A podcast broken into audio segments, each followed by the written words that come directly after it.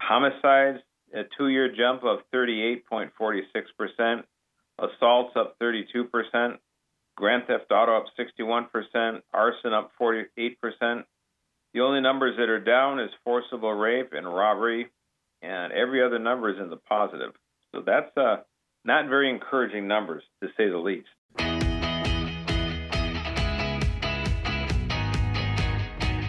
This is the Daily Signal podcast for Thursday, April fourteenth.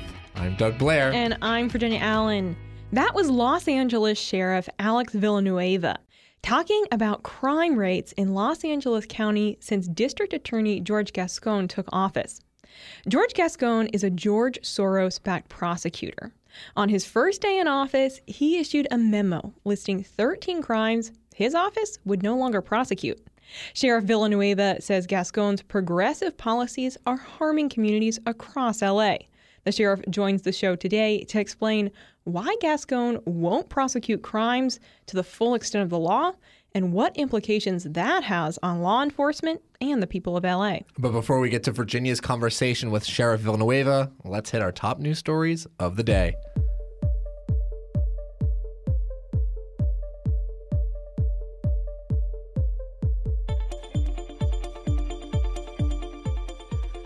If you are hoping to travel maskless this Easter weekend, I've got some bad news for you.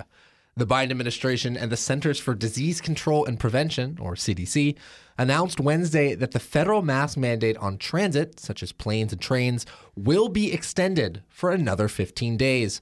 The mask mandate was originally set to expire on April eighteenth, but has now been extended until May third. The C D C said that this was to give more time to study the new B A two COVID nineteen variant, according to the Associated Press. The C D C released a statement on the extension saying, in order to assess the potential impact the rise of cases has on severe disease, including hospitalizations and deaths, and healthcare system capacity, the C D C order will remain in place at this time. The decision to keep the mask mandate for travelers came with some pushback. Airline companies previously had pushed the Biden administration to drop both the mask mandate and a slew of other international travel restrictions. In a March twenty-third letter to President Biden, a group of airline C E Os wrote, "Now is the time for the administration to sunset federal transportation travel restrictions, including the international pre-departure testing requirement and the federal mask mandate, that are no longer aligned with the realities of the current epidemiological environment." President Joe Biden says Russia is committing genocide against the Ukrainian people, per N B C News. Your family budget, your ability to fill up your tank, none of it should hinge on whether a dictator declares war and commits genocide in half a world away.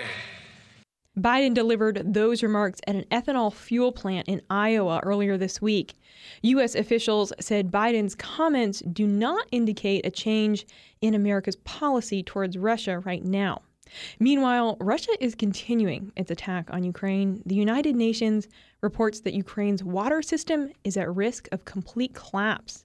Water shortages in Ukraine are caused primarily by two factors: power cuts that have stopped water pumps and explosions that have led to damaged pipelines.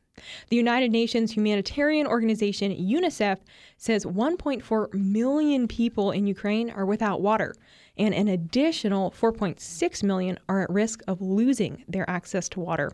And food shortages are also a great concern right now among millions of people in Ukraine. Texas Governor Greg Abbott has made good on his promise to bus illegal immigrants to Washington, D C. The first bus carrying migrants from Texas arrived in the nation's capital on Wednesday. The bus dropped the migrants off a few blocks away from the U S Capitol building. The bus's arrival comes a week after Governor Abbott announced he was asking the Texas Division of Emergency Management to begin transporting the immigrants released from federal custody. According to Fox News, the migrants left the bus and were free to go after they briefly spoke with officials. There are still a number of buses making their way around the country. Now stay tuned for my conversation with Los Angeles Sheriff Alex Villanueva. Conservative women, conservative feminists. It's true, we do exist. I'm Virginia Allen, and every Thursday morning on Problematic Women, Lauren Evans and I sort through the news to bring you stories that are of particular interest to conservative-leaning or problematic women. That is women whose views and opinions are often excluded or mocked by those on the so-called feminist left. We talk about everything from pop culture to politics and policy. Plus, we bring you an exclusive interview with a problematic lawmaker or conservative activist every second and fourth Tuesday of the month. Search for Problematic Women wherever you get your podcasts. And we are also problematic on social media, so be sure to follow us on Instagram. Beautiful Los Angeles, California has a growing reputation for rising crime. And for this, some blame the progressive policies of the county's district attorney, George Gascon. So here with us to talk about that is Los Angeles Sheriff Alex Villanueva. Sheriff, thank you so much for being here. Oh, no, you got it. My pleasure. It's a tall order to keep a, a county of ten million safe, and uh, we need everybody doing their part. And right now, I don't have a D A I can trust. Yeah, so share with us a little bit more about that, because like you say, you, you have a large team. You command the largest sheriff's department in the United States, and and you're doing that in a time when Los Angeles has a district attorney who came to power in twenty twenty. He was elected in twenty twenty. Um, name is George Gascon, and he is what many call a, a progressive prosecutor, or what we at the Heritage Foundation call a rogue prosecutor. So explain a little bit about what changed uh, in Los Angeles when Gascon was elected. Well, you got to realize that he, uh, Gascon, was riding a wave of these uh, progressive reforms, if you want to call them reforms, that started way back in uh, twenty eighteen. And some of the reforms accelerated in twenty twenty. That was a call for defunding law enforcement. A lot of the uh, policies from the Board of Supervisors, care first, jail last, alternatives to incarceration, diversion and reentry, a lot of these policies that were not backed by any science that anyone is aware of, and they just poured money into them because they sounded good, and uh, a bunch of twenty-something-year-old woke wonders that work for the Board of Supervisors decided this is how the taxpayer dollars should be spent. So along comes Gascon, and he just rode that wave into office on the heels of the George Floyd murder, and uh, it went downhill from there because he's been systematically trying to dismantle the legislative intent in Sacramento by fiat. Hmm. Okay, so I- explain what you mean by that, that he's trying to to dismantle, you know, these kind of former uh, systems that, that were set up, and uh, what, how, how has crime been affected? I mean, get, get into some of these details here. Give us a picture of what it's kind of like on the ground and what has changed before um, and after Gascon was elected. Well, before Gascon was elected, the district attorney represented the people. And by representing the people, it was part of the adversarial nature of prosecution and defense. That's why you have the the, the scales of justice, the blind lady with a blindfold. Mm-hmm. But he decided to represent uh, defendants, while the defendants already have their own counsel. So now there's no one prosecuting on behalf of the people anymore. I have a, uh, a um, defense attorney who's now masquerading as D A. So he started by nullifying a lot of the laws in Sacramento. For example, uh, gun enhancements, gang enhancement, multiple victim enhancements, not trying uh, uh, juveniles as adults when the crimes they commit are adult-type crimes. For example, not allowing uh, deputy D As to go to parole hearings, to uh, to uh, block the uh, release on parole for people who are trying to sell the idea that they were not responsible for their crime. So many of these things are having a very uh, erosive impact on the ability to hold people accountable. Mm-hmm. And we're seeing it in the crime stats. We're leading, I think we led the nation uh, last year, uh, two, a two-year jump of ninety-four percent in homicides, a sixty percent jump in grand theft auto. And that, I think those are our national leading numbers. So you, you mentioned enhancements. Those are essentially um, factors that are taken into consideration in sentencing. So if uh, someone commits a crime and they're a part of a gang, there might be a harsher sentence. Um, factors such as that. So um, you also mentioned um, Gascon's uh, commitment to not try juveniles uh, as adults. What what do changes like that mean for for you, for um, keeping peace on the streets, for the citizens of Los Angeles County? Why do those things actually matter? Well, it, well, one thing is that the public, if they don't see consequences for those who commit crime, they're not going to be inclined to report being victim of crime themselves, because the bad guys are right back out on the street again, uh, threatening their lives again. I'll give you a prime example. Uh, this was early on in Gascon's first year in office in twenty twenty-one. It was a case where uh, a catering uh, truck, you know, those food trucks, mm-hmm. he was being extorted by a local gang. And uh, there was like four or five suspects who were arrested, and they were being extorted with gun. And uh, and they were charged with uh, with the extortion. They were charged with uh, the gun enhancement, the gang enhancement. And they were looking at, you know, serious time, you know, ten, fifteen years in prison. Then as soon as they eliminated all the enhancements, the entire case was reduced to a simple extortion, meaning the person was ready to be released, the, the suspects were ready to be released, time served. So the victim, you know, almost rescuing his life, to willing to be testifying against gang members, now is looking at the prospects of the same people being released from custody with uh, no consequence. So he probably feels betrayed by Gascon. And that's one small example of how Gascon is allowing crime to pay. Well, and we know that this isn't happening just in Los Angeles. There's actually these progressive prosecutors in dozens of cities all over the United States that have really taken um, this very unique approach, you could say, um, to the way that crimes are or are not prosecuted. Um, Sheriff, why why is uh, a prosecutor like Gascon, why is he choosing to make these very drastic changes um, to laws that have been, you know, in place for years and years and years, and to um, really the whole system of how uh, how we prosecute criminals in America's cities?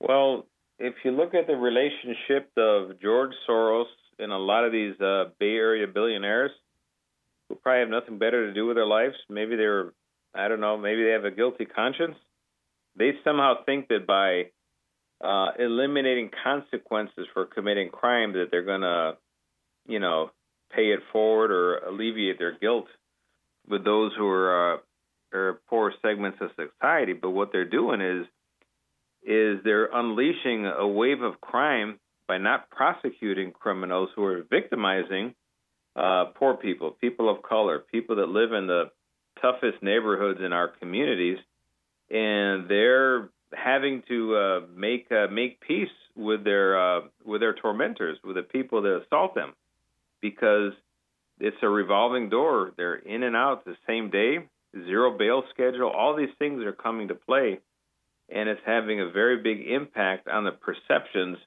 of justice in our criminal justice system. So you mean someone could commit a crime in in Los Angeles, be arrested, um, but because of the policies that Gascon has in place, they they wouldn't be held. They would just be released even that same day. Yes, we have in East L A, we have a case of a smash and grab at a, a local Nike store on Whittier Boulevard.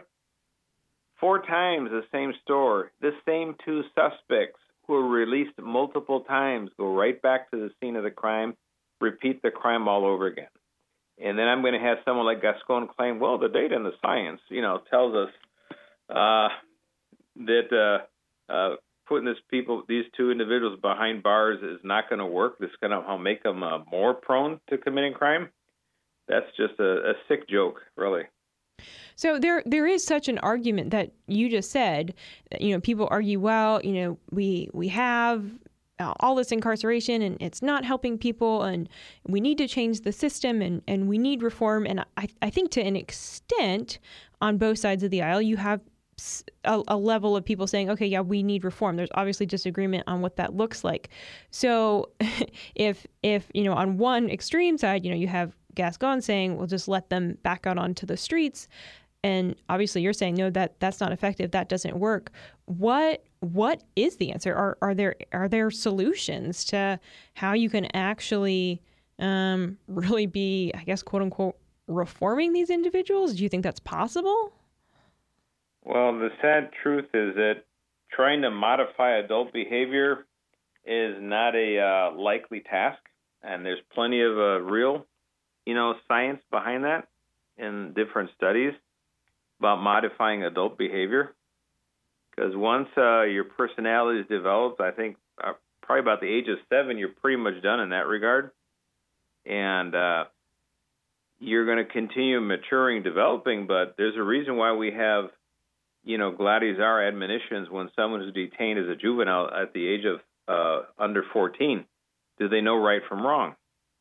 And when we establish that, then we can detain them and petition the juvenile court for, uh, you know, for uh, for a trial, for example, for whatever the case may be. But imagine someone who's over the age of fourteen. Now, what about a sixteen-year-old, a seventeen-year-old?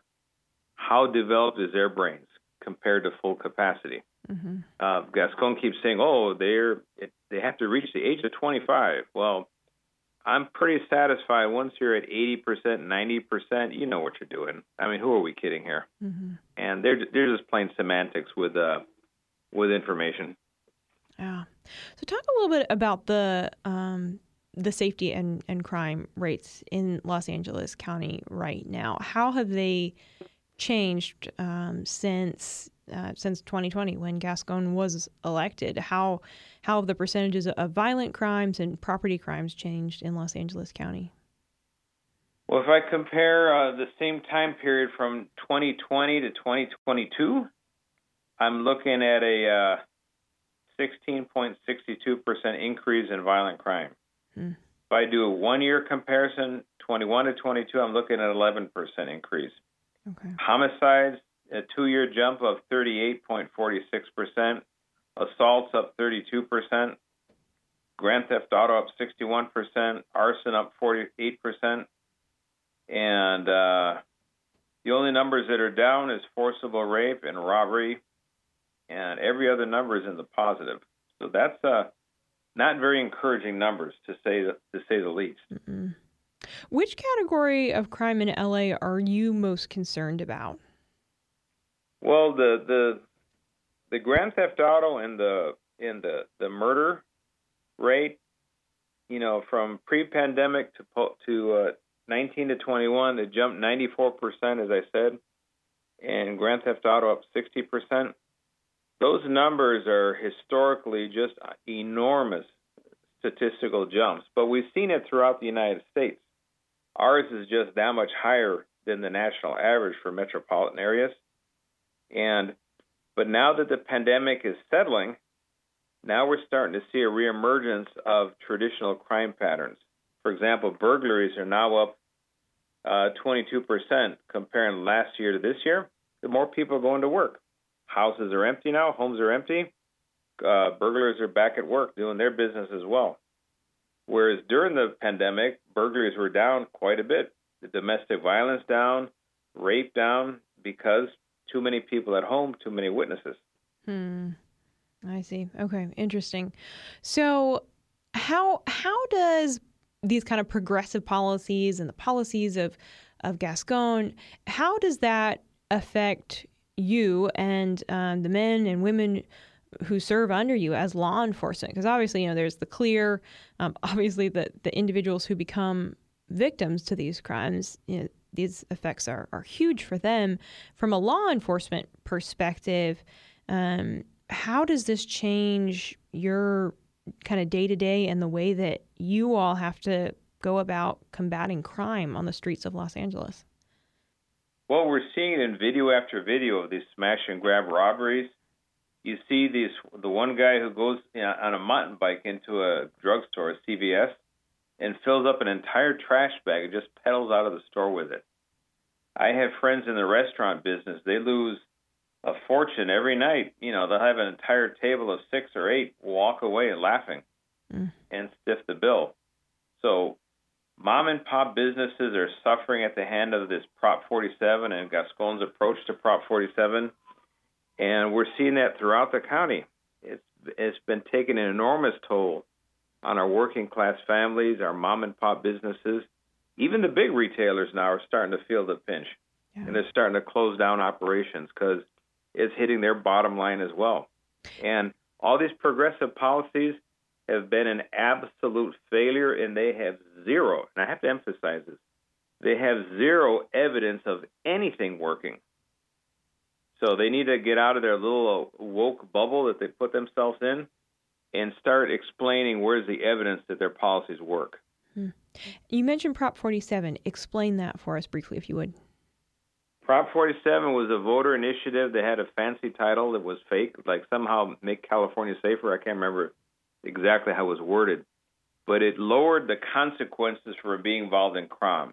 It made most drug possessions from felonies to misdemeanors. It got rid of petty theft with a prior crime. It elevated the threshold for theft to make it from misdemeanor to felony from four hundred dollars to nine hundred fifty dollars. And it lowered the consequences to so many things. And the co-author of that was none other than George Gascon. You can't make this stuff up. So then when he gets into office, not only did it lower the consequences for so many crimes with Prop forty-seven, then he decides as a D A not to uh, prosecute the misdemeanor crimes either. So he really did a double whammy on L A County residents.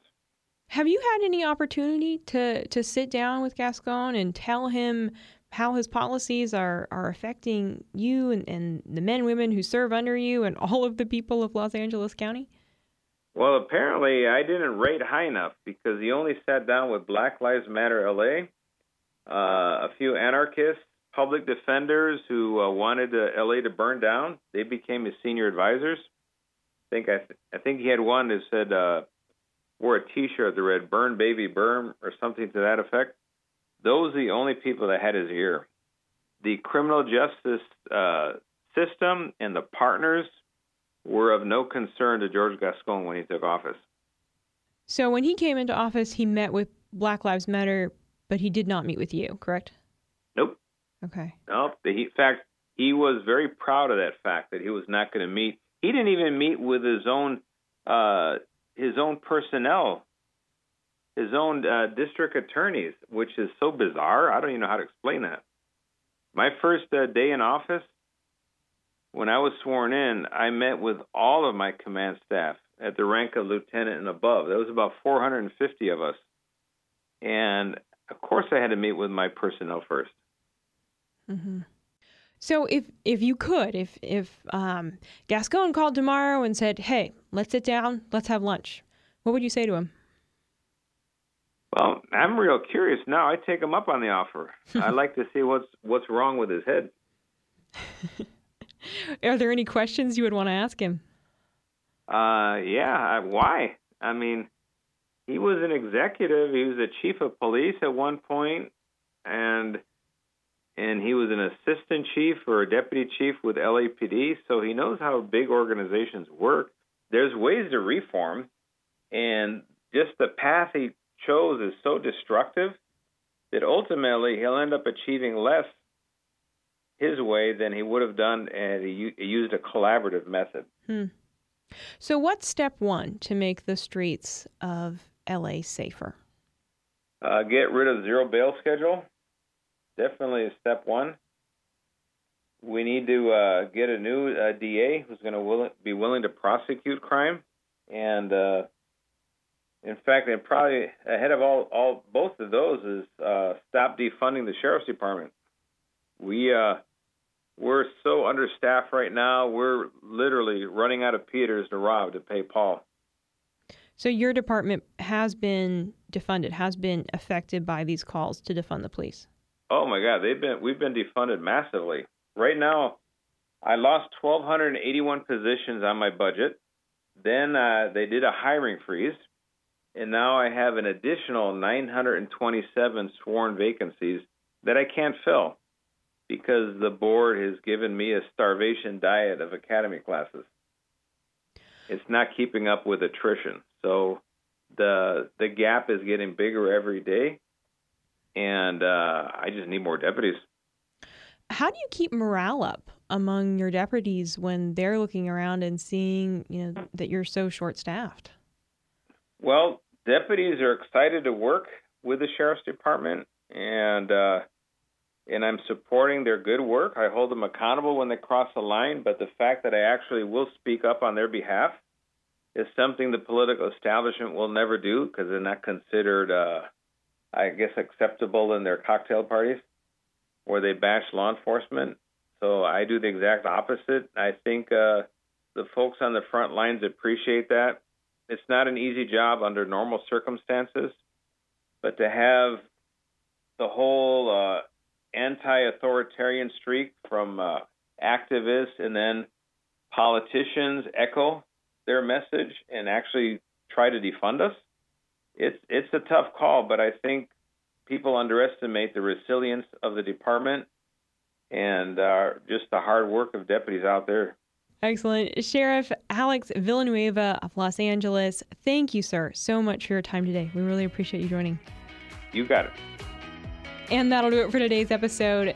We won't have a show tomorrow in observation of Good Friday, but we look forward to being back with you all on Monday. And in the meantime, please be sure to subscribe to the Daily Signal podcast if you haven't already. We're available on all your podcast listening apps of choice, including Google Play, Apple Podcasts, Spotify, and iHeartRadio. And please be sure to leave us a review and a five-star rating on Apple Podcasts and encourage others to subscribe as well. Thank you all once again for listening. Have a wonderful Easter, and we'll be back with you on Monday. The Daily Signal podcast is brought to you by more than half a million members of the Heritage Foundation. The executive producers are Rob Bluey and Kate Trinko. Producers are Virginia Allen and Doug Blair. Sound design by Lauren Evans, Mark Guiney, and John Popp. For more information, please visit daily signal dot com.